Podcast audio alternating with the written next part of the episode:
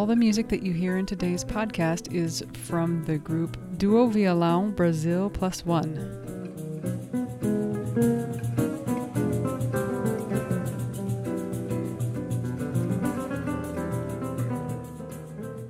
Welcome to the Brazilian Beat, episode 67. Join us as we get to know the Brazilian percussion music making community, one interview at a time. I'm Diana. And this is COVID Courtney. How's it going? nice one. Hope you guys are all are safe and at home. Healthy. Wearing your masks? Yes, well, not at home, but as you guys are at home and practicing your little hearts out, if you need a new drum, a drum directly from Brazil, go to gosamba.net. I've got a bunch of samba drums, Brazilian drums, bells, straps, and gear there for uh, all your practicing needs. So, yeah, let me know. Go to gosamba.net. I noticed that uh, Macaparte has a strap that's really pretty. it's like purple and blue. Did you see that one? Oh, yeah. You mm-hmm. posted that one? That one's really nice. I think, doesn't somebody has that one? Doesn't Jimmy? Or no, Jimmy's is orange and white. Somebody has that one. Huh. I thought it, I saw he posted a picture on Instagram. I thought, oh wow, that's a nice color combo. Yeah, he's got all kinds of colors. Yeah, he does great straps. And actually, if you if your uh, group has specific colors, you can order those, and yeah, that's he awesome. will make them, and I can get them for you. Yeah. Same Sweet. with uh with uh, drum heads for your bloco. Mm-hmm. GoSamba.net. That's right. All right, so um, we also want to talk about um, lesson resources. There's a lot of people in Brazil teaching lessons, and the economy there is tanked, like economies everywhere. But um, we have several opportunities here for you guys to take lessons. Um, one is from Dudu Fuentes. Um, you can contact him through Instagram to talk to him about lessons. Many of you guys know him. We've interviewed him a couple times on the podcast. He's a good friend of both Diana and me. And I actually took a lesson with him today on Pandero, and it was really, really fun.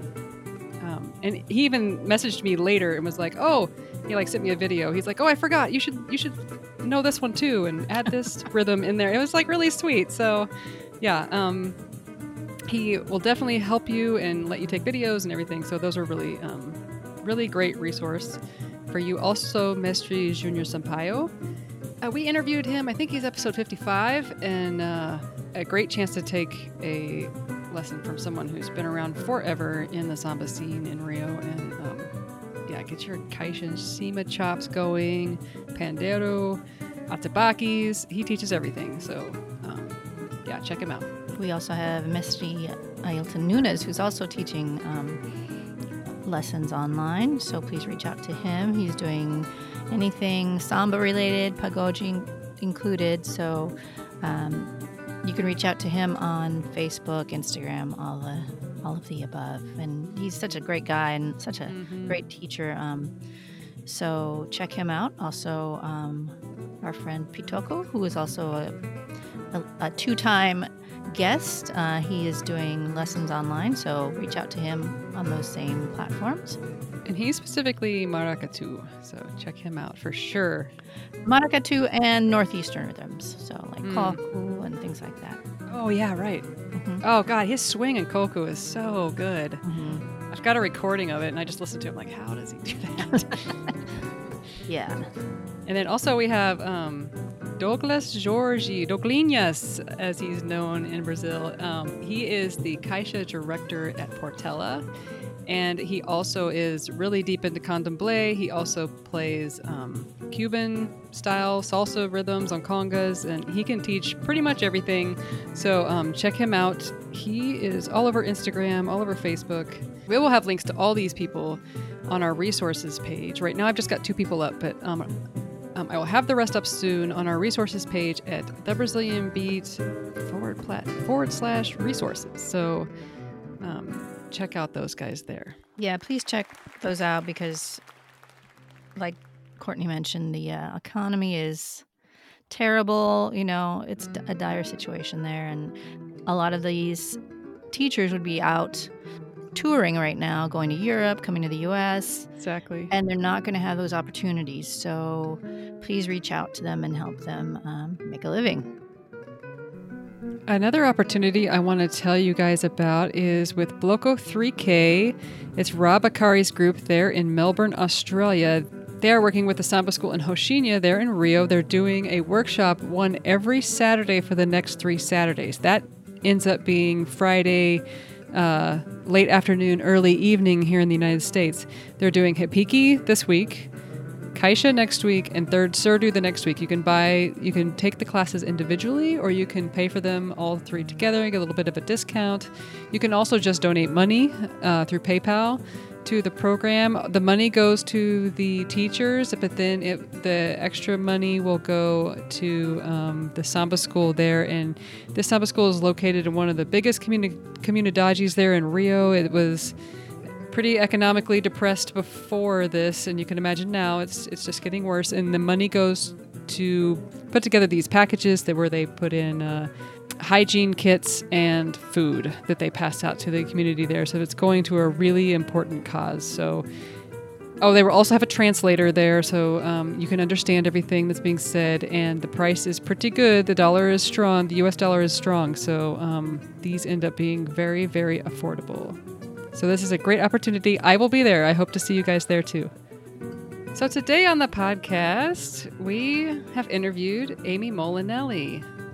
She is a professional percussionist and educator specializing in Brazilian and Latin percussion. Ami received her Master of Fine Arts from the California Institute of the Arts. Her performance and recording credits include theater television on NBC, She's a freelance performing artist as well, and she is endorsed by Latin Percussion and Rhythm Tech. Her last album, Historia do Choro with Duo Violão Brazil Plus One, Ami being the plus one, was released in 2019 and was celebrated as one of the best jazz albums from the Bay Area for 2019. She co leads the Brazilian and jazz ensemble Grupo Falso Baiano with three albums to their credit Depois, which was released in 2017, Simplicidade, live at Yoshi's, and ooh, Viajando em Choro e Jazz. Grupo Falso Baiano have been featured on NPR and the California Report, uh, Radio Latina, and Pandora Live. Or Pandora Live. her her percussion curriculum has been used in publishing clinics and education workshops, including the Los, Los Angeles Philharmonic, the San Francisco Jazz Center, Los Angeles Music Center, Music in Schools Today, Young Audiences of Northern California, UFBA Ouro Preto, Brazil, Head Start, Los Angeles Music Academy, California Brazil Camp, Jazz Camp West, and many more. Her curriculum, Recycled Rhythm, was created for her artist residency of seven years at the Los Angeles Music Center. Currently, Ami is a music integration and curriculum specialist with organizations such as the San Francisco Jazz Center, Living Jazz, and San Francisco Unified School District. So, so if you are listening to this in May of 2020, um, Ami will be giving a Pandero workshop at the California Jazz Conservatory May 31st, 2020. She plans on she plans to answer questions on tuning, tricking out your Pandero and rhythms. That sounds cool. Um, not really an intro class, but it's more of a dig deeper class. Um, we will have a link to that on on our website on this show page. This is episode 67. Ami will also be giving a class on the history of bossa nova and jazz with Professor Sherry Keith, special guests Jovino Santos Neto and Claudia Villela, and more. This one is on May 24th of this month. And we will have a link to that one as well. And just a little side note, I've known Ami for a long time from California Brazil Camp, but we haven't really gotten to know each other until kind of this past year. She was on faculty uh, teaching pandeiro, pandeiro class, and so many people just loved her class, and she was out yeah. and about, and just it was it was good to have her back at camp, and um, so we thought it would be a great opportunity to interview her. Yeah, definitely. So I hope you guys enjoyed this interview with Ami.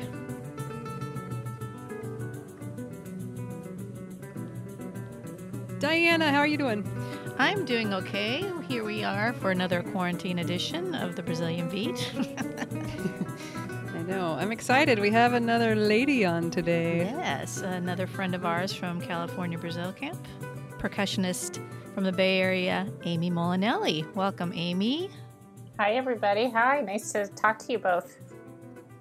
Yeah. Thank you so much for like coming on and sharing your time. Oh, thank you for having me. This is fun. How has your quarantine been going? Um, it's been a journey. Um, I definitely, uh, as I said before, I'm learning a little bit, a lot of platforms of technology because um, where I'm also homeschooling now. So that's a nine year old. So that Mm. that. I mean, it feels like the days go fast because it is a busy day to get it all done. So I Right. think that might be a good thing right now. Were you before? Well, I guess we'll get into this later. I'm just curious. Were you going into like a job, you know, like an office before, or yeah? Um, I so I this year I started um a nonprofit called Music is First, and um, it was sort of to house a lot of different jobs I've been doing for several years, which is curriculum development and working with classroom teachers on music integration, and then just straight up teaching. Um, and so I have Wow, cool. um, yes, I, I teach at one school in San Francisco, unified one day a week, and some others where I go in here and there and coordinate some other friends who are musicians that teach. And that's all kind of being reformulated. It looks like. Um, so we also tried to get a bunch of resources online for free for people. But um, yeah, we're we're we're waiting and holding on what that's going to look like, maybe in a virtual platform. So Mm. Hmm. Well, can you tell us about um tell us your story. Where did you grow up? How did you start playing music? Oh, um, oh gosh. Uh, I grew up here in the Bay Area. So I was born in uh, Daly City and then grew up in the peninsula, which is near the airport. And I do not come from a musical family or a Mhm. Particularly, I would say I come from a very creative family, but not an artistic family. Um, my dad is a first generation Italian American. So my my and my mom doesn't have a lot of family, but um, so most of my family that I kind of connect with are my Italian side. Um, and I grew up playing piano, and then um, I really wanted to learn how to play jazz, and we just didn't know how. I really didn't know how to access that, so uh, I didn't start playing percussion till I went to college, and I ended up taking a steel drum class and a West African drumming class, and then I kind of um, became addicted. Where did you do your undergrad? um, at UC Berkeley. And so, yeah, I, I have an undergraduate degree in conservation. And because to do, you know, I realized near the end I was really loving music and I started taking more music classes. But uh, to do a, to get like a minor would have been another semester or another year. And I think when you're like one of the first people in your family to, you know, or the first or second generation going to college, you don't, that was a luxury. So um, Right. I ended up coming back to it later and going to community college and getting some other classes under my belt because I got a master's later on. But that was that was the beginning of the journey, anyways. How did you do that um, transition between conservation and to do a master's in percussion? You had to take a bunch of classes to get accepted in the program, or how'd that work? Um, oh gosh, it's so random. But I ended up so I so after I graduated, I ended up getting um like a paid internship for nine months at a nonprofit called Union um, of Concerned Scientists, and it was nine months. Uh, yeah. And so I saved my money, and I knew I wanted to travel to Brazil because I had a friend who had gone there um, in college, and I had started taking some Brazilian classes, and um, so I kind of thought, oh, that'll be fun, and I'll do that. And I signed up for like um, a month long Portuguese course in Salvador Bahia, and I had Oh, some wow. family that had um, immigrated to Argentina from Italy that I was going to visit, and so I went, and um, it was really exciting, right? And um, I ended up staying for, I guess, eight or nine months, and um, oh wow. just kind of I ended up teaching English. I, I met all these expats in in Salvador that were teaching to some corporate groups that were leaving. Um, I had saved, you know, saved some money, so I was able to do stuff, and I just kind of hung out really and did that Did- for. Did you Awesome. did you pretty much stay in uh, Salvador or did you travel outside? I did. I mean, I traveled a little bit. I traveled around Bahia, and I went down to um, Sao Paulo, and I had gone, and then I took a trip to Buenos Aires and actually visited my relatives, which was really cool. Um, Awesome. in the middle, and then I was able to like re up my visa. Um, but it Mm. was I got into Salvador, and I just I couldn't I couldn't leave. I like uh, I there was so much I was taking all kinds of classes and um, I think what really was profound for me was I ended up um, meeting somebody that in a house that I was living in that had um, she needed help translating like a press release for an all woman drum group and actually it was kind of like a copy of a, uh Banda Didá you know the all girl Mm. drum group Mm, and mhm. um, and I say it was a copy because it was a total co- imitation of them. Um, and her husband had been living in France and came back and started this group, and she wanted him to learn English because she spoke English really well.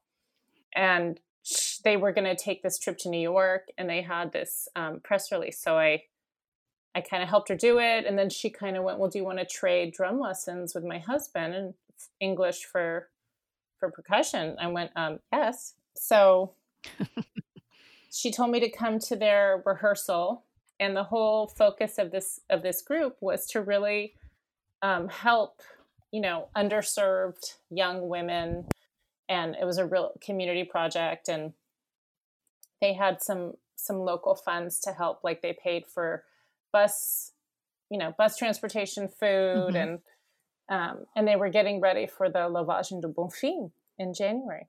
So I think this might have been like around October at this point. So, um, anyways, her husband, whose name was Minsinyu, had absolutely zero interest in learning any English at all. um, so I didn't know this, and uh, you know, I was like only about 19 or you know at the time. So I, um, I'm sorry, not 19.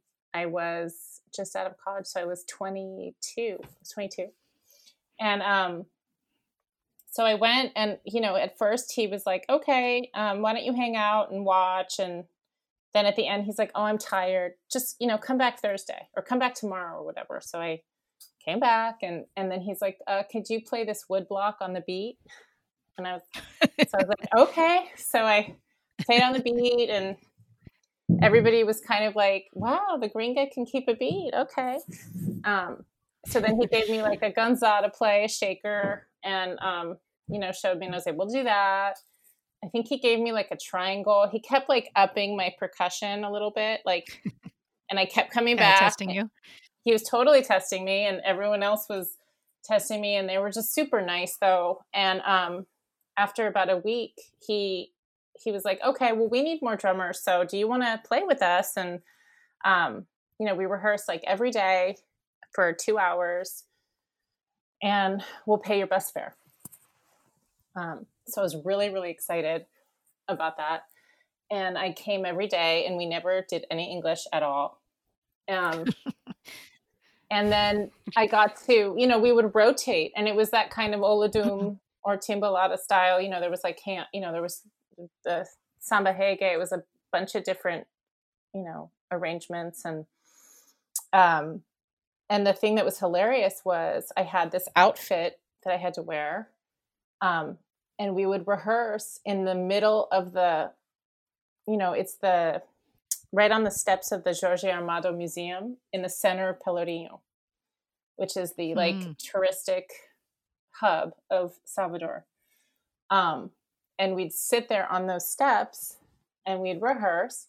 And there was a little reggae bar on the side where people would dance. And tourists were just like in droves all the time. And I was five foot nine and um, I had cut my hair really short right before I went to Brazil, and I, for some reason, dyed it blonde. So I stood out even more than you could ever stand out being a white American girl in Bahia. And everybody else were these like beautiful, petite. Were you the Afro Brazilian young women? And then there was me. You were the only non Brazilian. I was the only non Brazilian. I was the only white hmm. person. I was like, I looked like an alien. Um, and I was sweating, like, because it's so hot, right? And I'm like, everyone else is glistening beautifully and like playing and hard, right. and I'm just like glowing, tripping. yeah. um, and so, but the thing that really like threw me the most was that like tourists would come up and take pictures of of me with them or them or and I was just it was such a surreal experience. um and it was so amazing. It was so transformative because on the on the day of the lavagem, I mean, I feel like this was a life changing experience. You know, the the woman I had met, Monica, her her family had been living in that square for you know years. We went to her grandmother's house, which overlooks the you know the plaza there, the praça, and I I didn't know what to do. They had all these stages. Like I had to take a, a bath with the erva doce. I didn't know what to do. You know, I had to, I walked over incense. I didn't know, you know, from the candomblé yeah. tradition and all of these mm-hmm. beautiful rituals. Um, and they just kind of guided me through it. And, you know, getting there in the morning on the day of the lavagem at like 7 a.m. and just seeing everybody getting ready and other groups, the Filhos de Gandhi getting ready, you know, just to be able to see this um, this moment of community. And it was it was like spectacular. It was just so amazing. Wow. Um and then we played you know we played for like four or five hours and, and did that so that was like um four or five hours wow yeah from the time we set up and then you go in the parade and just kind of like a carnival in bahia where you have the the different stations you know you got to kind of wait to your time because mm. everybody's. I've never been. I've never been to Carnival there. So oh. yeah, can oh. you ex- describe that? Yeah, yeah. So um, so you know the Lavagem de Bonfim happens in January, and it's a different route, right? Because you're all going to the the church, which the is water. in the what's called the lower city, and um, mm. and so that's. But it's like the Carnival. So the way that it works is there's two routes you know at least when i was there and that was in 99 that, that I'm talking about. Um, so you have like the Orla, and then you have the the route through Pelourinho, and it's like so they have the trio electricos, which are the big mm-hmm. trucks, mm-hmm. Mm-hmm. and I mean everything just goes really slow because it's truck after truck, and then everybody who has purchased their ticket to be in that um, you know club or that thing, you get like so I did it. A friend of mine's brother got got me one of these tickets. So how it works is you get your T-shirt that shows that you're going to be in that group, like with that group, mm-hmm. and you have three days and different times assigned to when you when you go, and it could be like four in the afternoon, four in the morning. It can be all different times because it's just going kind of twenty four seven.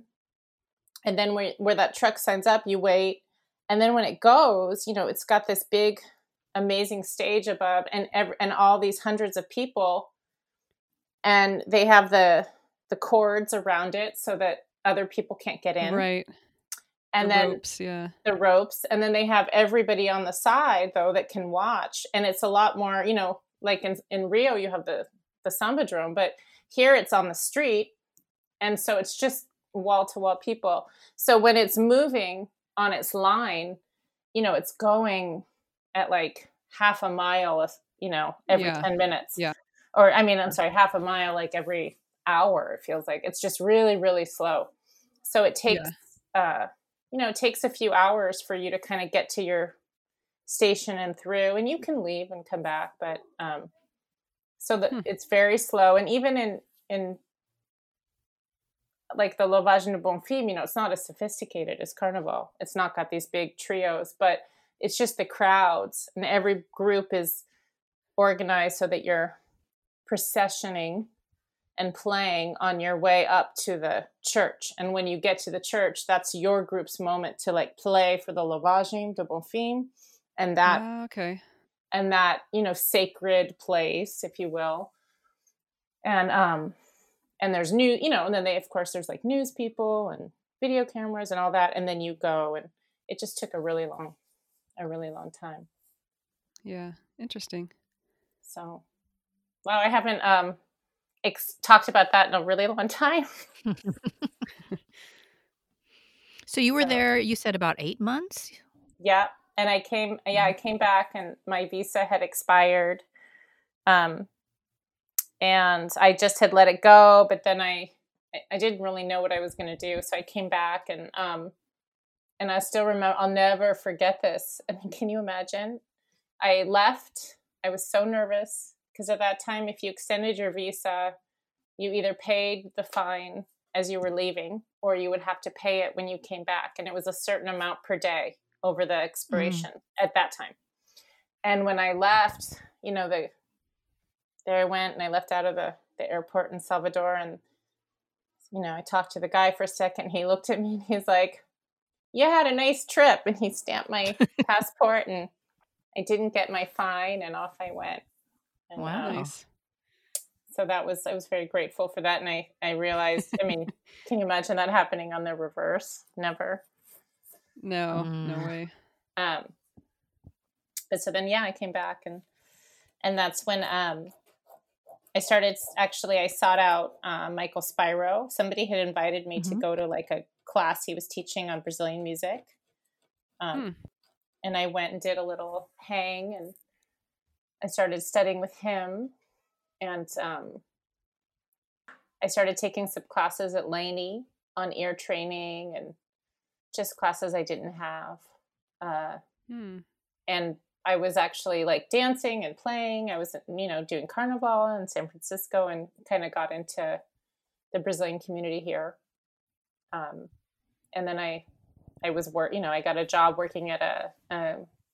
First, I was a temp, and then I got a job working for a grant writer for about a year and a half or two years, and I, started, you know, just really studying and playing, and I was doing all that kind of stuff, and um, I decided I guess I would apply to grad school, which was just totally nuts and not really, I didn't really think it out, but I did apply and I did get in. So At that point, Ami, did were you, were you reading music? I always read music because I'd studied uh, classical piano. Oh, that's right. That's Yeah. right. So, um, So you Why had why do you say it was a bad idea or oh, um, well thought out idea? Um, I think I just, you know, I was trying to figure out how to do this. My family, you know, thought I was totally nuts. Um, and it was a kind of a crazy time to to figure out I was abandoning this sort of idea I'd had of doing um, conservation work. And so I think I gave myself this ultimatum like, okay, um, you're 24, you're going to either do this or not and um and so i i decided to apply and get a reel together of some stuff um and then i sent it off to a few schools and then um i was like okay if i get into a school this is a path for me if i don't then i'm gonna let this music thing go so that was my Awesome. my Where did you end up going? I ended up going to um, the California Institute of the Arts in Cal Arts in LA. Eh, Oh, right on. was that your dream school? You know, it, it really was. Um, they have a world music program, and Mhm. um, there's not a lot of colleges that do. Um, it was small, and I think I applied to, yeah, I applied to Cal Arts. I looked at UCLA, Long Beach, um, schools that I kind of, you know, was a little bit familiar with. So. hmm um, it ended up being a really yeah really positive thing and i was able to that's really probably where i got serious about the pandeiro so that Mhm. was definitely a, a good thing for that Were you playing that in Brazil? Is that where you started picking it up, or where did you? I pl- I started playing it when I came back. Um, oh, yeah, yeah, not there. No, I was doing more um, just all the other kinds of like uh, you know, like samba reggae and timbalada style and mm-hmm. that. Um, gotcha. That stuff and a little bit of candomblé drumming. Um, but no, I picked it up um, not at CalArts before I went, and I really wanted to play it. Um, but then when I was, so I could play it a little bit, just kind of keep time. But um, I think it's really, I mean, my unlocking of the instrument for me really is dedicated to um, a musician named Randy Gloss, who is now the the head of the world music program at CalArts. Um, he is a Indian, like proficient percussionist, um, but he played with a man there named John Bergamo, who is a, um, I mean, he's like a legendary percussionist who really took a lot of the Indian philosophy of percussion and became this hmm. amazing mm. composer um, and had a group called Hands On'semble. Um, and he has pieces that are like, um, he has a, a, piece where he plays like an airplane, airplane propeller. Um, hmm. He's just a really incredible musician, and he was still there when I started. Um, but I took his class where we played his um, his music, and a lot of it had a sort of an Indian philosophy to it. Like there'd be pieces in thirteen or fifteen, or lots of different odd meters, um, mm-hmm. and different kinds of notation also. And I wanted to play my pandero, and Randy was like, "Yeah, let's do it." Um, so he actually encouraged me to take the instrument and try and figure out, um, you know, these pieces that might be like, you know, three bars of 13 and then subdivided in a, in another kind of polyrhythmic format. And then it goes to 15 and then it's seven and nine and all, you know, it's really. Oh my word. Yeah. Um, and so I think that was really freeing to be studying the instrument just about ryth- rhythmically and just counting. Um, and then the second thing that he did is he had become friends with Gelo, who has come to Brazil mm, right. um, and so Gelo came, and that was in 2001. And he came to LA, and Randy had set him up doing workshops all over LA. And he came with his project called Duo Elo, um, which he has with a great percussionist named Carlos Stasi, who is a professor um, at the University in Sao Paulo, but who had done his master's at CalArts.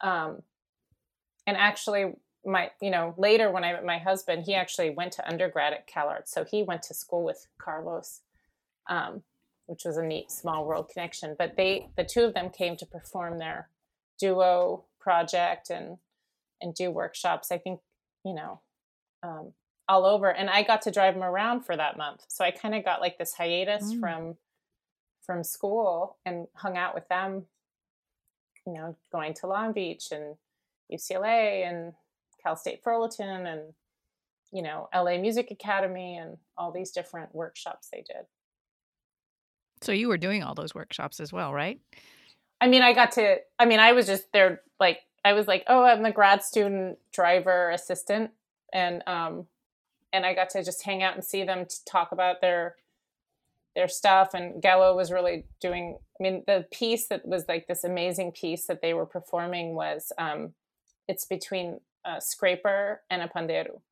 Um, hmm. So Carlos Stasi ended up getting his PhD in uh, ethnomusicology, um, and hit his in scrapers in all kinds of yeah, um, in all different kinds of scrapers. Does that make sense? Brian Brian Rice told us about him. Yeah. Hmm. Yeah. He's um he's pretty phenomenal. So that is so they have this anyways, they have this project and so um anyways, it, so they would perform this piece. You can find it on the internet. It's pretty amazing. And um and so they were also really generous with their time and um, answered a lot of questions and just gave me a lot of um, like Gelo gave me I have no I have like five notebooks of lessons with him. Where he just wow. You know in mini disc recordings. It's one of my goals awesome. during the quarantine is go through my mini disc recordings oh my god i'm right there with you got a ton yeah. I like the way you described unlocking the the instrument. That's such a good way to describe that. Yeah, so there's a lot to unpack with that little baby. Yeah. Well, with almost with all of with a lot of instruments there is. I mean, it's like you can sort of you can do the basics where you're just sort of banging on it, but then you sort of get to a point where you move past that and it's I don't know. I don't I don't know how to describe that, but mm-hmm. unlocking is a great that's a great word. mm-hmm Yeah. So I like that. Yeah, it was fun like at camp this year to see you unlocking the Repique do Amor. I was barely hanging on. I don't know if I was unlocking anything. that was fun though. I had never. It was my first time really seeing that that instrument and seeing you guys playing it well. Oh, I love that drum. It's one of my favorites. Yes. Um, okay, so then what did you do? You were in grad school. You're picking up the pandero. Mm-hmm. Then uh how did you move on from there? Oh, um so it just so happened that year that there were two Brazilian grad students there one, um, my friend Andres Garabellocci, who lives in Mariana, and my friend Chara Aronovich, who's from Sao Paulo. And Chara had transferred from, he was an undergrad, but he had transferred from Arizona State where he had a, a scholarship and he had, he had won like third place in the national like classical Brazilian guitar competition. And he was Whoa. really, really talented. And he introduced me with Randy to choro music.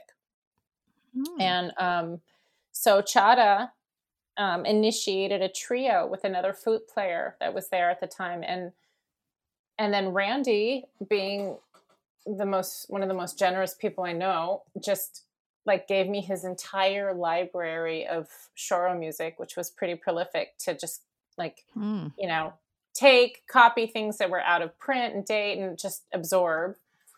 Um, and then awesome. Chara also took it on himself to just kind of teach me um, about the music. So I feel like that was where that all began. Um, and we had our trio and we would play and we started doing some gigs and um, and then my friend Andre was more of a Brazilian jazz you know, he was at CalArts more to do jazz, but, um, you know, we played and we did a, we did a, like we wrote a paper together on the intersection between bossa nova and jazz and American jazz. And nice. Um, I just feel like that was really important. And I felt like in that way, the school was really supportive. You know, we started a batucada. They didn't have one. Um, you know, we just oh really, nice yeah we at the school yep and um just kind of you know so like on my on my master's recital I did a piece that was um a hybrid of a Ghanaian West African song called Samba Tokwe with Batucada and just, you know, got to really work with my West African drum teacher and dancer and, you know, do some really creative and fun stuff. Um, nice. While I was there, I recreated like a Lavagem de Bonfim, but we, you know, included like the modern dance department, and it was really oh, um, a special, a really special time. And I think that's one of the things that CalArts is known for because, um, you know, it was incepted by Walt Disney. He was given the land mm-hmm. for free, and then his whole concept was to kind of have a a building where all of the arts would be adjacent and that and so they really like fostered that kind of um, hmm. collaboration was you know so that was you know the dance department was next to the music department and then there was the film and theater, so you would be asked to do things for other programs. Right. Um, yeah. Cool. And it just was really good world, real world um, work experience.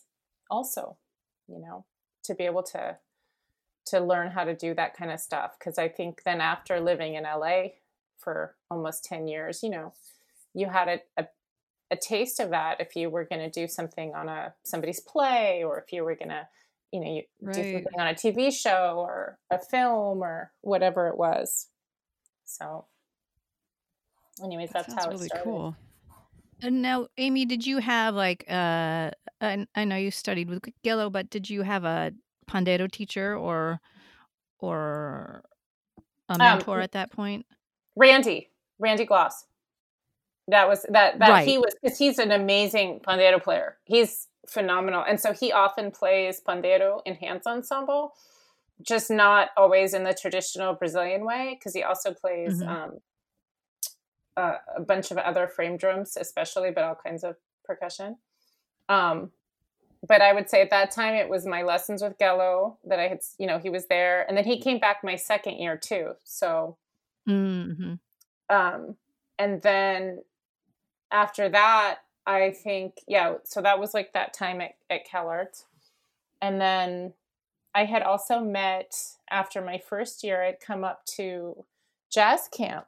That's how I learned about Brazil camp. Is I went to jazz camp, mm-hmm. and I met mm-hmm. Jovino Mm-hmm. And Jovino was so um, super supportive and told me about Brazil camp. So that's how I, you know, I learned about these communities. But I think, but that was in terms of Pandero specifically, um, mm-hmm. those two at that time. Mm, I see. Yeah. So do you, th- how was the scene back then? I mean, was it still growing? This was in LA, right? So. Mm. Um, well, let's see. In the summer, I came back. I would come up here and I would play. I played in Michael Gold's band Misturada and met Zach, mm-hmm. And so that was like really important. And then um, the scene in LA was happening. There were some. There was Katia Moraes was doing. She went. She taught at Brazil right. Camp one time, and um, right. she had her group. There was the at the time there was the Mila, the Mocidade Independente de Los Angeles. Um, and there was a there was a pretty good pagode scene.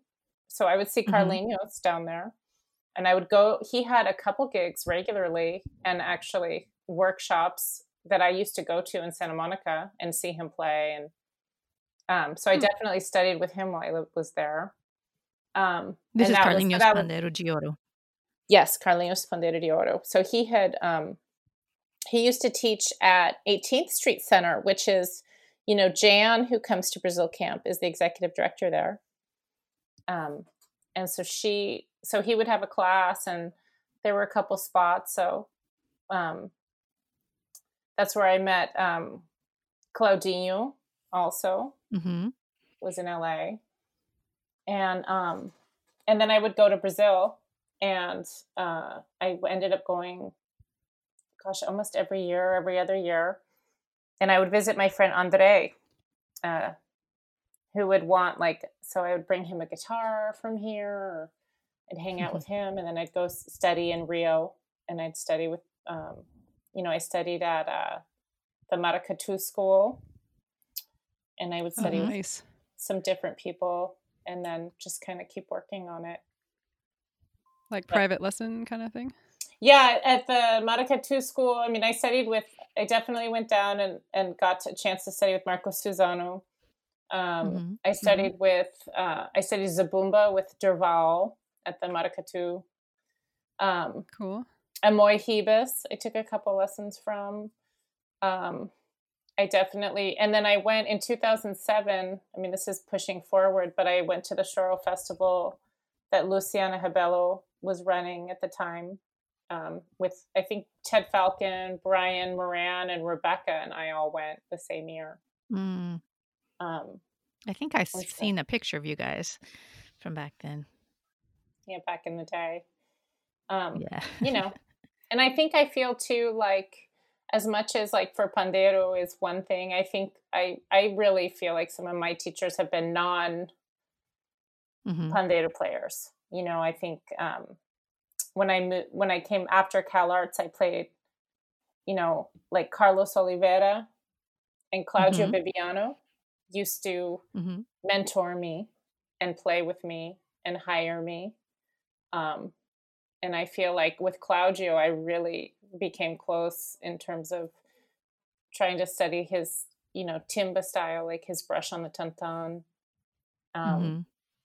And then with Carlinhos, when he would have his group, and you know, like Carlos had a forró group for a couple years that I played in with Claudio, um, where I get to play zabumba, triangle, and pandeiro.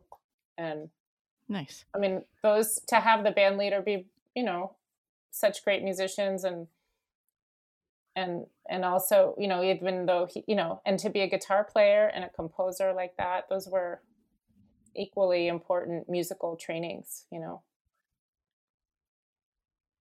that sounds amazing yeah it's a when it's you a mishmash. when you were um yeah when you were going down there what were you doing like how long were you spending down there and what were you doing here for work mm-hmm. and how did you work that out um well, I, so my friend Andre has a he would we would work it out because um sometimes I'm like am I allowed to say this? I'm like cuz he would need like equipment and so I could bring down like yeah. a guitar for him.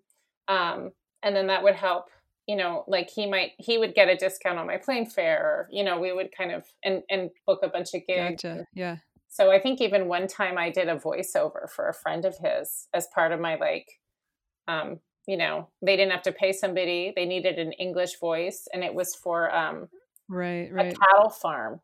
Like they were selling their meat, and they needed the, you know, they were talking about right. like right, right, right.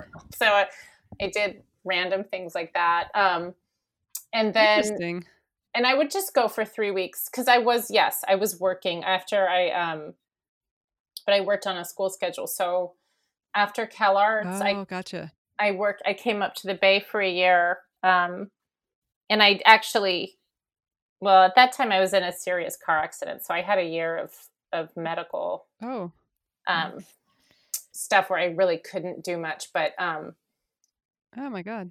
Yes that was that was an intense year um um, and so, but then I moved back to LA and I got a job at the LA Music Center. And that was being a teaching artist in the schools. And I was teaching bucket drumming and um, my kind of a curriculum that I had had because I'd always I'd started teaching and I had been a camp counselor and I had worked at a you know I I had started teaching music and doing after school programs and working with kids so I had this little program called Recycled Rhythms that I came up with. And um nice. And then I got a job at the LA Philharmonic and it was a really amazing job to create um, a third grade percussion curriculum.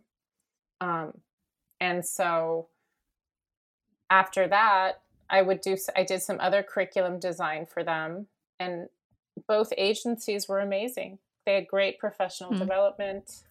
They really respected their artists. Um, awesome.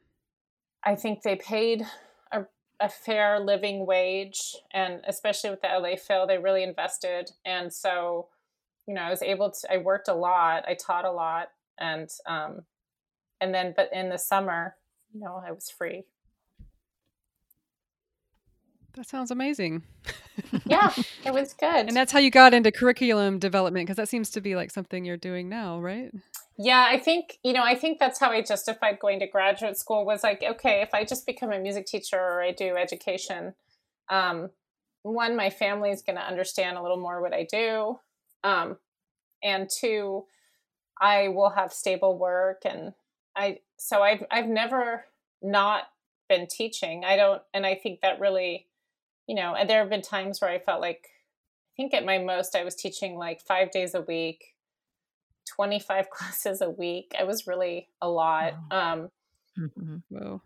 But like, especially now and having a, a child and stuff, it's also this really wonderful stability because as he was a, a a toddler, I moved it more into the curriculum design.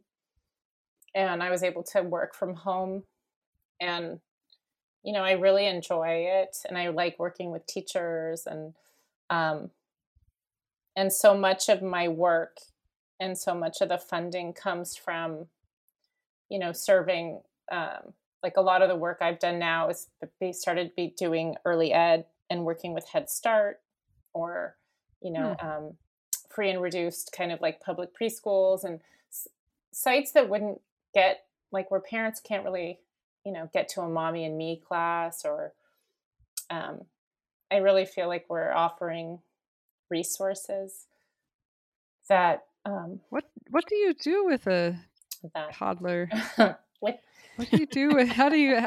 Can you describe yeah. that? I don't have kids, so I don't know how oh, yeah. it works. But can you describe that? Um, sure. I so I do this thing. It's called um, so music is first is about that, and so it's a music and literacy.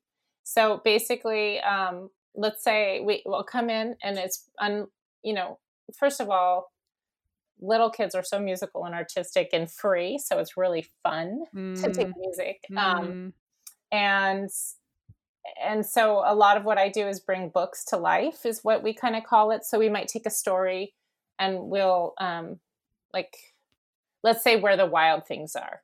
And, you know, you can take that book about monsters and this little journey, and then I create a soundtrack for it with with the kids, and we do gotcha. a bunch of music yeah. lessons. We might make instruments. Um, we'll learn a song. We might compose a song. Um, and so that's what that side looks like and i work with i've worked with k5 i've worked with middle school um, you know i teach adults in the summer at camp so it's really not just early ed but i do i think i do like working with early ed because i think it's really um, needed you mm-hmm. know i can see that for some kids it's re- you know it really unlocks something that that is different than another subject. It gives them a chance to move around and express themselves. And um, so a lot of the work I do is kind of trying to create parent engagement sometimes. You know, music is a great way to connect with families, um, especially if you're in a preschool where there's like 13 languages spoken. And a lot of parents are not English speakers. So, how do you mm-hmm. connect? You know, stuff like that. Um, That's great. And I think it you know it gives me a justification i feel like my my music is you know music can be a very self um, absorbing thing so it's a nice balance hmm yes interesting now ami um, your whole well your family you and your spouse are both musicians correct yes um yeah, my we met. You know who we? You know the story we met through um, Rebecca Kleinman. Oh, really? That is how I know my husband. Um, nice. Um, yes, yeah, she had a group in LA, um, and he was the drummer, Lorca. And mm-hmm. so um, she did a great CD at the time, and she had like Jovino on it, and she had hired Airto.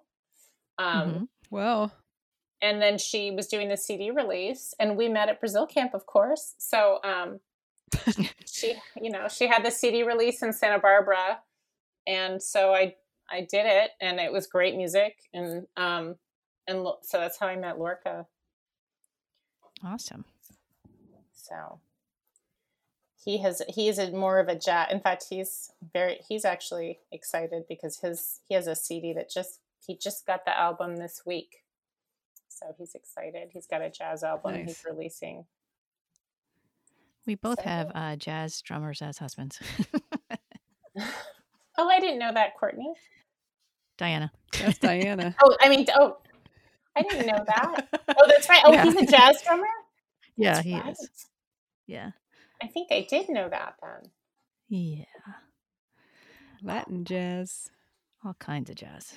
Um, oh, I thought he just mostly specified or mostly no, stuck with Latin jazz. Oh, no, cool. He does everything. Um, and Ami, uh, one fact about your husband is that his dad is Billy Hart, correct? That is correct. Yep. Sure is. and uh, Scott Kettner studied with him, I think. Right. He's the one that told him about Monica too. That is correct. Full circle. Yes. As the legend goes, yeah. Is that not a small world? I know. Um, I know when when when Billy, um, he's called Grand Dude in this household. Um, so uh, when he comes, it's amazing because you know he played with Stan Getz, he played with Joao Mhm. Gilberto, he's played with you know, I mean, so it's he has this funny story that when he was going to play with Joao, um, you know, he pulled out his brushes, trying to play as soft as possible, and it was like way too loud. Um, and so he finally, you know, I, there's it- you know there's layers, and he he's a really great storyteller, and um, but at the end of the day, he went and found, you know, he said back in that time when you'd get a balloon, like at the circus, it'd be on a really thin dowel. Um, Oh Yeah. so that's what he used to play Oh. with Joao, and that he liked that. So awesome. it's really neat to ask him questions. Um, I About- bet. Yeah. pretty much anything in music in the last 50 years, he actually has a personal connection to Right. jazz. He was- or, Yeah, he was just here not that long ago in Portland. oh, right, yes, because he um, that's right. He played with the Cookers. What's that? Was he with the Cookers? Um, I'm not sure. I think George Colligan brought him here to. Portland oh, State. That's right. Oh, that's nice. Yeah, he he came out and played at Yoshi's um, Mm. with the Cookers, and then he went. And that's right. He went to LA and then Portland, I think, and then he came back and did something. So we, that's when we saw him too. Wow. It's, what a family. Yeah. Small world. Super drummy, Drummy. Drum- percussive. hey, Ami, can you tell us about some of your current and long-standing projects? Yeah, sure. Um, so, um, well, you know, Falso Baiano is Mhm. my choro group here, and you know, again, I met Zach and Zach, and then um, at Brazil camp, and he introduced me to Brian, and then we we've had Falso Baiano. So right now we're, you know, we're we're choroing it up in the Bay Area and and learning how to use the acapella app. At least I am um, as we kind of it's been fun with with all the different musicians Mhm. and yeah, all the Choro different combinations. Yeah. so it's kind of like whoever's available so that's fun um, and then let's see front also another brazil camp connection was um, i guess the big thing that i've been working on the last few years is um, the connection with Rogério Souza Mhm. um, and Edinho and the Duo Violão Plus One project. So last year we released our album Historia de Choro, and um, that kind of came out of working with Rogério for a couple years and trying to. He's like an encyclopedia, and so that album is every single song is a different rhythmic style in the choro genre and you know aims to sort of show i guess do two things show all the different sides of choro um, be musically artistic of course that's always the goal Mhm. and um, and sort of showcase subtly that you know one of the things that i've been really on a thing about lately is that i think there's this real preconception i mean misconception excuse me um, and i hear it at brazil camp every year that choro is a very white music when samba is a very um, afro brazilian or you know more mixed or diverse music Mhm. um, and so I think that comes from the fact that a lot of jazz musicians or maybe white audiences in North America have become attracted to choro. Hmm. Um, but I don't think that's the historical or Brazilian relevance. So it's been really interesting over the years. I sort of a, a talking a talking point and and um and so this was sort of like we did some things where Rogerio was really great to talk to about that. And so we like did a piece, a lundu, which is an African um, originated rhythm mm-hmm. and style, but also, um, you know, used in the choro and in early chorinho to kind of show that that's not the, the real history of the music. Right. Um, so, could you talk about the different styles of choro? So, when I first, I was first exposed to choro at um, Brazil camp, obviously. Um, I guess not obviously, but we talk about Brazil camp all the yeah, time. So. Totally. that's where I was. That's where I saw. I mean, a lot of I was exposed to a lot of things there. But um, so can you talk about the different kinds? Because the first, the first thing that hit my brain about choro was this one style that was very, uh, lots of band. Oh, um, gafieira. And kind of, kind of, I, I don't kind of um bouncy sounding, more mm-hmm. polka sounding maybe. Oh, uh huh. What is that kind called? And as a, oh. as compared to like chorinho, like there's like some slower stuff that I really like, but some of the more bouncy stuff I'm not as into. But oh yeah, you sort of describe that? So you lay it out for us. Sure, totally. Um, I love this question. So when I, when I think about choro, is choro began began to encapsulate the music you know, and this is going to be my best, um, you know, again, a non-Brazilian sure. historian, sure, whatever, but sure. Um, well, we're non-Brazilian, so we'll probably understand it the same way you do. so, you know, well, I, the way that like I think of it now is, um, and it's been an evolution, you know. And I used to mm-hmm. think that choro was like the earliest form of Brazilian music, meaning it wasn't African, it wasn't uh, indigenous, it wasn't European.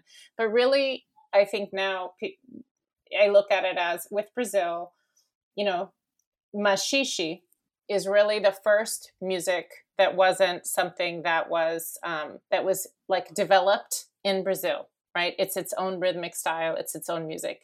Now, before that, you had your Brazilian waltz or your Brazilian polka, and these sort of you know music that was that had come from Europe and had like the African influence or was Brazilianified. Um, but when you really think about the fact that in Brazil, the polka craze was like this really mm. long period of time where there were all these different style polkas. And um I heard Jovino give a talk at jazz camp where he he gave I love his metaphors where he t- he like did the equivalent of it's like going to a rave for 3 days. Like people would go to these polka like festivals. It's like, like the rave from the early 1800s and so um but it does give you a sort of a window in. And the way that I like to think of maxixe is lundu is an African dance, right? Mm-hmm. And um, and so it's like if the lundu and the polka had a baby, you'd get the maxixe.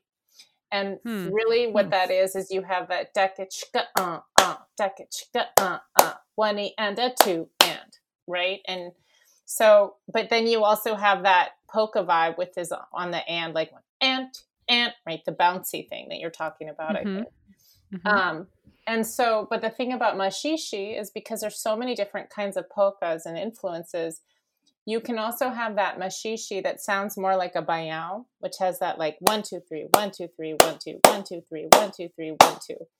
Um, or you mm-hmm. can have that one e and a two and, and it sounds very square. And then sometimes there's a straight up polka where it's just like the one and two and three and. um, and so I think the way that Rogerio explained it, because what he did is he ended up studying piano charts of Ernesto Nazaré and Chiquinha Gonzaga. And, you know, they really cemented these styles in. And Ernesto Nazaré was, you know, prolific in his compositions. And he called the maxixe a tango brasileiro because hmm. maxixe was not allowed, it was prohibited.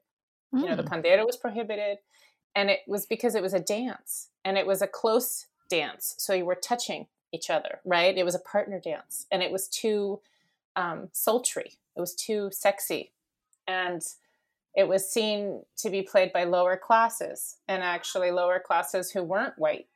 And so, because Chiquinha Gonzaga, who was, you know, once she was amazing. I mean, there's a novella about her she was um, the daughter of a former slave and then her father was like a european sort of military elite i believe. So she was like an upper class mixed mm-hmm. race woman who also you know smoked and was divorced and um, hung out and was this amazing musician composer. And so she was a real forward thinking person of her time and they both cemented this form of music called the maxixe hmm. and that was really when I think the music of Brazil became like solidified in that way, right? And then um, when you take out that uh, uh, you already start to get in the first cell of the music a little bit of the samba feel. So if you take out that and uh, uh, you know, you start to get the choro and the samba pattern in instrumental music. And I'm sure it was happening, you know, in the samba de roda, right, in the and in in the terreiros, but you start mm-hmm. to get it in the instrumental, and the way that, and this is coming from Rogério, and I think this is one of the like big aha moments is he would say from setting the charts, you know, you'd start to see it wasn't all at once, you know, you'd start to see that a turnaround maybe cut off that two in, and you hear it for like one bar, that little, mm. Or you hear a little fill. And he said, so if you look at the evolution of the music that's written, you can see the polka, you can see the syncopation come in where you have that uh, uh, uh, and that little bit of syncopation that came from the habanera, which is the Spanish rhythm. Um, and you know, you start to see these influences, and then you know, you'd see a whole you'd see a whole A section, then you'd see a whole song in the maxixe and then the same thing as time goes on. Uh, you see a little turnaround and you see that, oh, they cut that little and off. So now it just sounds more like right. a choro. Oh, then it's a whole A section. Oh, now there's a whole new song. And the way that he explains it, it just sounds so right. It sounds like, oh, mm-hmm. oh, that makes so much sense. Hmm. Um, and so, you know, choro later became to be known as the genre that encapsulates all of that. So a valsa, a polka, a maxixe, a lundu, you can have all those kinds of styles of choro and they all belong. Okay. And then I think where it gets into the next big segment is that you have this Pixinguinha. And I think that's where the white black thing gets mistaken also, is because, you know, Pixinguinha was also composing for the samba schools and a samba composer. And they were all hanging out together. And there was this woman, uh, Ciata, who had a terreiro who used to host these parties. And that's where mm-hmm. a lot of the soup of choro and samba and stuff was happening in Rio. And so um, I think that's where you start to get that samba swing happening in choro. And Pixinguinha was so, you know, he was the next phase of really making that genre important and then later with Jacob, you start to have that real samba swing come in. And that's his, a right. lot of his compositions are known as the choro sambas or samba choro. Mm. Um, and so that. So they weren't really doing that swing before? Um, oh, I think, I mean, you can hear that. You can hear it. Uh, I think it has to do more. They were doing that swing. I mean, that samba is in there, that early style. Mm-hmm. But I mm-hmm. think with Jacob the way that he brought the mandolin into it. Um, and he just kind of was the next phase of the music um, and made it more another modern sound. Um, you sort of can hear it in the instrumentation. You know, when I think of Pixinguinha, right? Pixinguinha is so known for his counterpoint, the melodies. He has some awesome sambas as well, but then Jacob was really like I think that's where that term samba choro became cemented. Hmm. Gotcha. So I don't know if that's if that makes sense. That sort of that yeah, was really is amazing. Yeah, yeah, no, I, it actually ties into. I'm I'm reading. I'm trying to read this book in Portuguese. oh, cool. Uh, and it's talking about that. I mean, I I've been working on it for like a month, and I'm only on page 13, but um, because yeah, it's hard to read. But um, anyway, yeah, so that's tying into a lot of what I'm reading. But um, so, is there a way to tell if you're like, say, you're going to buy a Choro CD? Is there a way to tell, or you just need to know? Um, if it's going to be bouncy polka choro or if it's going to be like another style. hmm It doesn't Um, say, you know, does that have does that have a special subgenre No, I think it would be like name? no, no, not so. I mean, no. I mean, unless you're buying short Okay. gafieira music, which is more like the big band style, where you have like the, Uh-huh. um, you know, the samba gafieira, then you can definitely know that you're getting um, a certain style. I think it has more to do with the composers, the songs, Mhm. and then Yeah. and Yeah. also the Yeah. band, because you know, like let's say Falso Baiano, right? We've done all kinds of music. Sometimes we play a more classical. Sometimes we play a more samba, um, and I think it just it has to do with who's what who's playing. So you know, like for Right. It's like it's confusing for somebody coming in from the outside to it's because it's such a broad it's totally confusing. category. Yeah, it's totally. Yeah. I mean, I think um, I always start. I started with uh, Pixinguinha and Jacob because Jacob spanned to Época de Ouro that went on Mhm. after he passed. You know, they're they're all about that style. Um, Gotcha. and then if you have um, you know and you start to learn the groups right you start to learn that you Uh-huh. have different stylings Uh-huh. of groups that are more um, you know i sometimes i've sometimes given the example of choro like the marsalis brothers you know like there's hmm Right. The two mars there's one that's like this is jazz and it it's traditional in this certain form and there are there's that school too in brazil that is like very much more traditional and then there's another side that's much more fusion and avant and you know so It can would be like like if someone just saying, "I want to."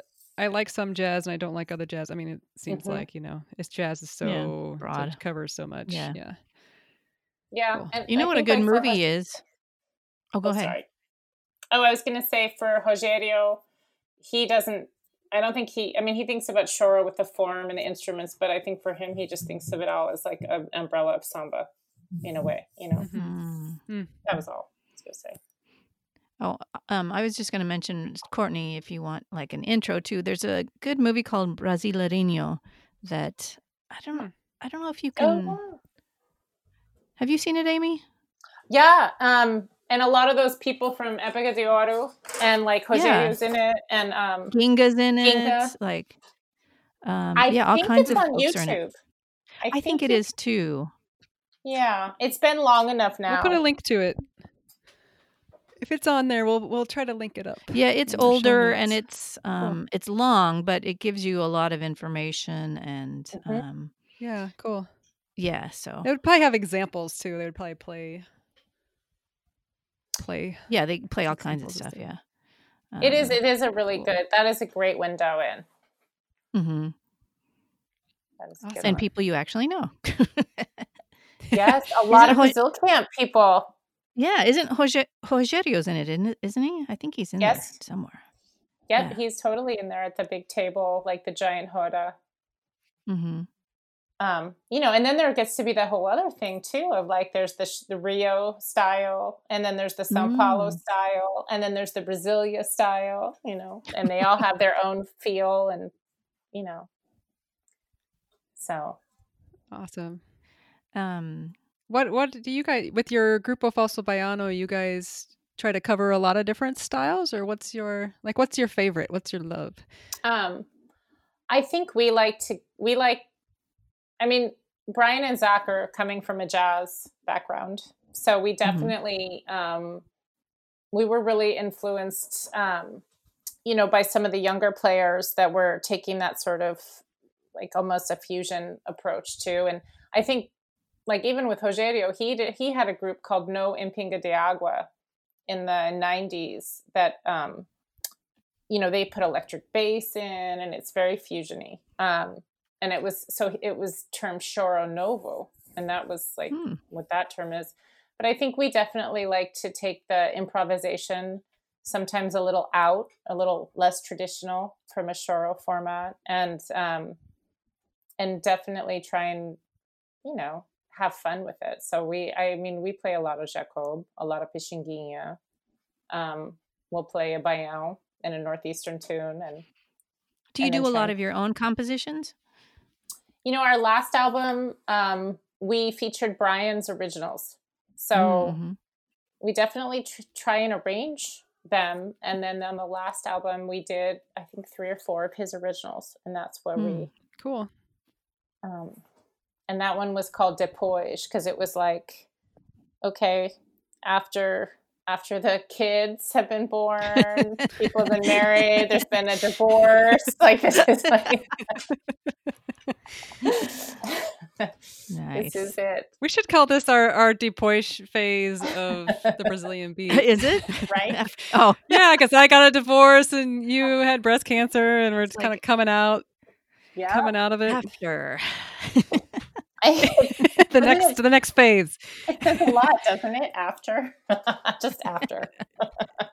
yeah, after it does. I like that. And Ami, in the being in the Bay Area, you played with uh Georgie Alabe and his um, samba group too, right? Yes, oh Georgie, yes.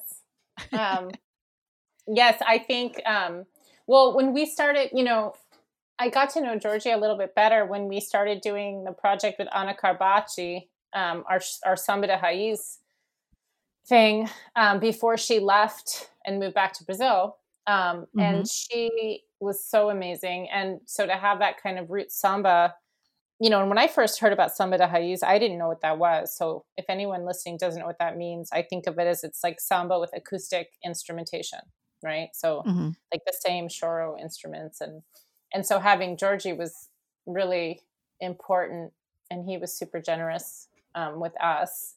And then Hmm. yes, he's called me every once in a while for his pagode stuff, and I think I tend to just um, I just play pandeiro glue and that's usually my role and it's always fun to sit next to him because he is such a creative musician Mm-hmm. he is really fun to play with so And you and you played in Samba Hio as well, right?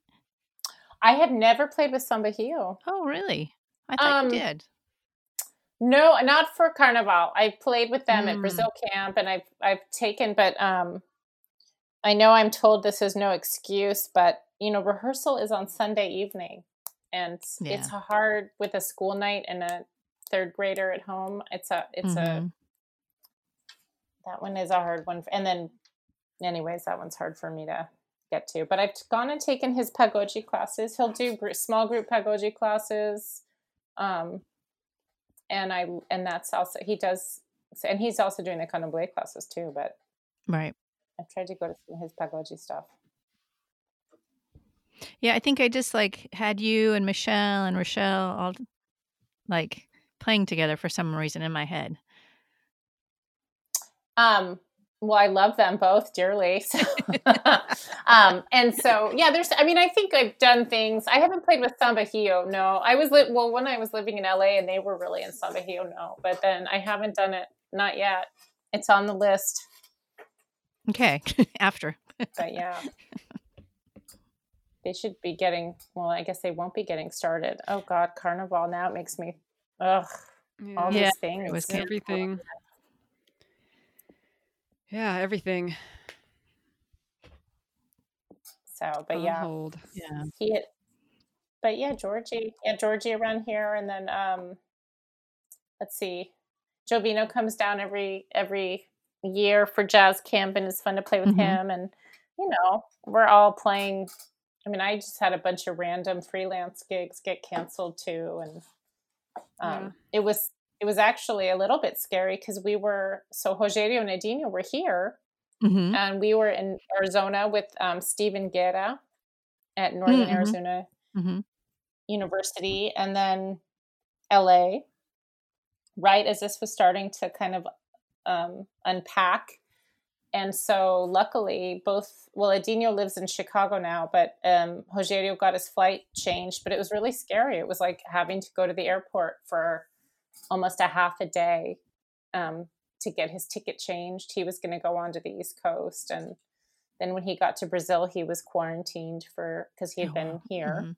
Right. Um, and he was going to head up to Seattle and I think hang out with Nayuki and those guys for a little bit. And so all that was changed. Mm. Um, So that was a real that was a real moment. Yeah, it was crazy for a lot of people. Yeah. yeah. It's interesting that it's affected everybody. You know, normally things don't affect Everybody in the world. Yeah. everybody in the world, every country in the world. Normally, you know, it's like an earthquake or it's regional. Even if it's big, you know, earthquakes can be huge, but or um Yeah. hurricanes, you know, but this is like everybody. Yeah, it's. I mean, I've been talking on um, on s- on well WhatsApp with my cousin. I have a, I have cousins in Italy, right? And so one is one is a really close cousin, um, and so she was a couple weeks ahead, and it just you know they're much more restricted than we are, and we're pretty restricted Mhm, here, Mhm. and it's a really interesting shared experience that we're all Yeah. undergoing. Mhm. yeah. So we'll see. I Are you are you teaching online lessons and do you do Yes. you, do you do that? Like individual do. private lessons? Yeah, it's actually that's on my bucket list is to refurbish the website.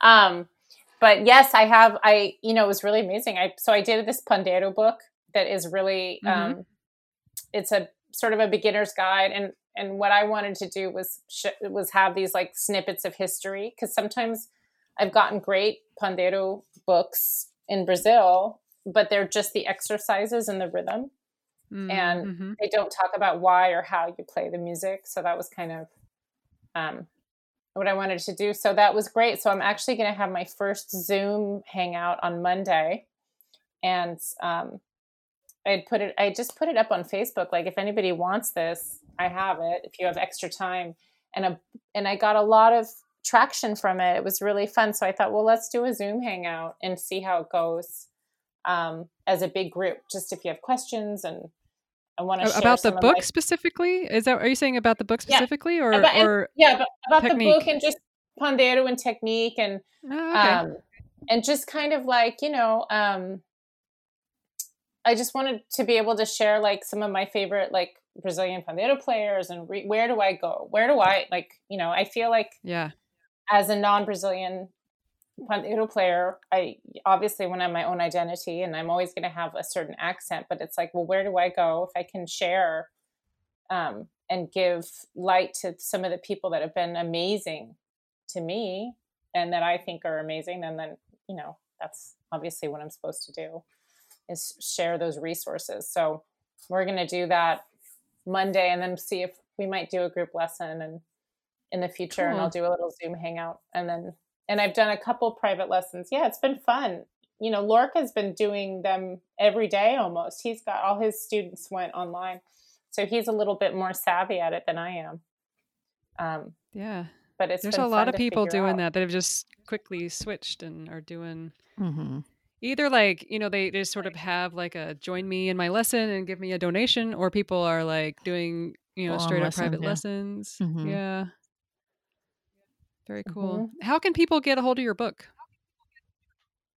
They can actually, it's finally up on my website, which is um, amimo.com, A-M-I-M-O.com. And, um, and then there's, you know, it's, uh, I put a little post on my Facebook, but the website is, is up and running. awesome Uh, do you um is that where people contact you about private lessons as well They can, yes, they can contact me there as well. cool So it's, perfect and I'm, I know that's, it's, there's no time like the present to get, you know, all this stuff organized. Yeah. Exactly. Um, can you tell us one question we like to ask people is what has been one of your happiest moments playing playing music and being involved in this? Oh, wow. Um, so many. Um, so many happy moments. Um, okay, I'm going to give you three. Yeah. do please. it. um, because I think one is a Brazil camp moment, and um, that's always really important. And um, so one of my best moments was when I remember I met Jovino, who has been so important for me musically at camp, and I just loved him so much. And I remember it was like, if I could just one day play with him, that would just be it. And so I think the first time that I actually played like a gig, a real mm-hmm. gig with him, a concert was one of those moments. And mm. um, and then I think recently, one of my favorite moments was, um, you know, when we did this release with Rogerio and Edinho. Um, I had applied for a grant from the San Francisco Arts Commission, so we, you know, did this grant, and I have this album, and and and I think when we did our CD release, um, and we played in this really beautiful church here called Old First Church in San Francisco. It's a giant cathedral style church, and they have a mm. beautiful concert series. And you know, I just think that um, you know that was like oh, just the feeling of accomplishment. Mm-hmm. Um, was it? And I think that's you know. And then the third is anytime I think I play with whether it's falso baiano and people from Brazil camp or jazz camp. It's like this community of it. I'm, I don't know. It's always so happy. It really is a happy thing. But those two do stand out for me. So nice, awesome. And we've asked you a lot of questions, but are is there anything you'd like to let our listeners know that we haven't asked you? Oh, um, Let's see if you are a parent and you're looking for free music activities during the quarantine, or you're a music teacher, because I've made some music teacher connections. Um, they're they're raw and real, but I'm using my child labor right now. I'm using my son. Um, so we're posting them on please like music is first. Um, dot com and we have a facebook we have a pinterest and we're actually in the months of march and april we're asking for donations to pay our teaching artists that had their residencies cut short so mm-hmm. if people want to mm. check that out um, and then in the future when this is over um, it's going to be on my website but um, Rogerio is trying to plan a really small group choro trip um, to brazil during oh, carnival right. next year we're going to do it this summer, right? We were going to do it in July. Mm-hmm. Yes, he's going to do it in July, and it was um, going to be him and his brother. And then, and I think in the next year we're going to be doing a really exciting project. So I applied for another grant, and um, so it's going to be where we did the history of choro thing, as I was talking about mm-hmm. that kind of intersection between choro and samba.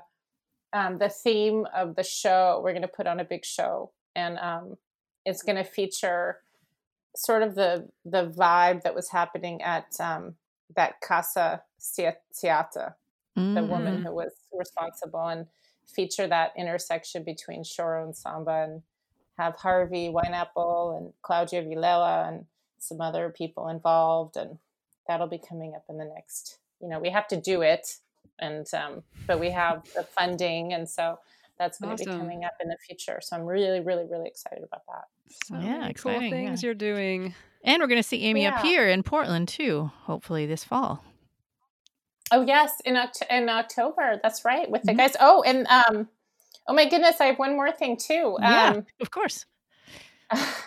So I am going to. Um, so there's a great there's a drummer in town named Jeremy Steinkoler, and we are decided to do um, a frame drum festival in the fall. Oh wow, so, nice! Wow. Um, yeah, we're gonna try it out for a one afternoon, and we're gonna feature um, the you know the actual like the gospel, the New Orleans style tambourine mm-hmm. um, with uh, Rhonda Crane, who's a great uh, singer and tambourine player. And then we're going to feature Jeremy is going to teach the bodhrán, which is the Irish frame mm-hmm. drum. Uh, we're going to have Jim Santi Owen teaching Kanjira and sort of North Indian, and then I'm going to do a pandeiro thing, and we're going to pilot it and hope that it has legs. So we have um, awesome. um, that that has that'll be up by the time this goes. We'll hopefully have that that'll be on my website. We just finished the website for that, so.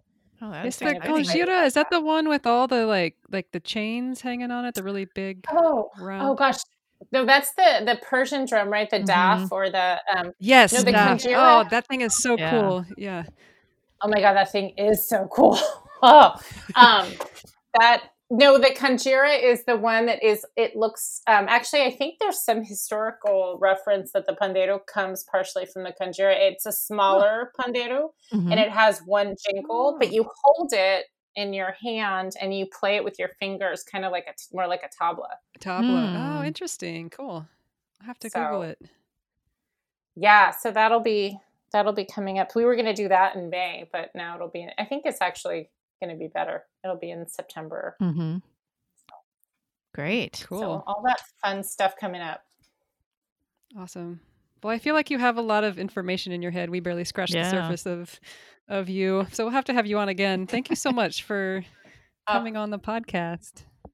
Thank you so very much for having me. I really, really appreciate it and what you both Yeah. are doing. It's Oh, such a thanks. wonderful thing. And Thanks. it's always great to fema- uh, feature a female, another female, in the on the podcast too. Thank you. Yeah. Thank you, everyone, for listening to this interview. Um, we will have links. She has a bunch of links. We will have all of those on our website at thebrazilianbeat.com. So, man, I wish people would write to us or something because I'd give them a shout out. but um, since there are none, I'm going to leave uh, that part out. Lonely Hearts Podcast. Please send us your uh, comments, memes, gifts. We'd love to hear from you. Yeah, say hi. Uh, we're on Twitter, Facebook. Uh, Instagram, we're not TikToking. you're TikToking. I'm not TikToking. I just like to watch the videos. They're funny. I don't have I enough like- time. I don't have enough time to make a TikTok video. I like saying that. You get really I know. I am not. Uh, everybody, stay healthy, stay safe. We need you to stay alive so that you can play in big, big drumming groups in the future. So and we need you to listen. take care of yourself. In. Be listeners. We need you to listen to our podcast, so don't get sick and die. Yes, please. Uh, all right. Thank you for listening, everybody. Ciao.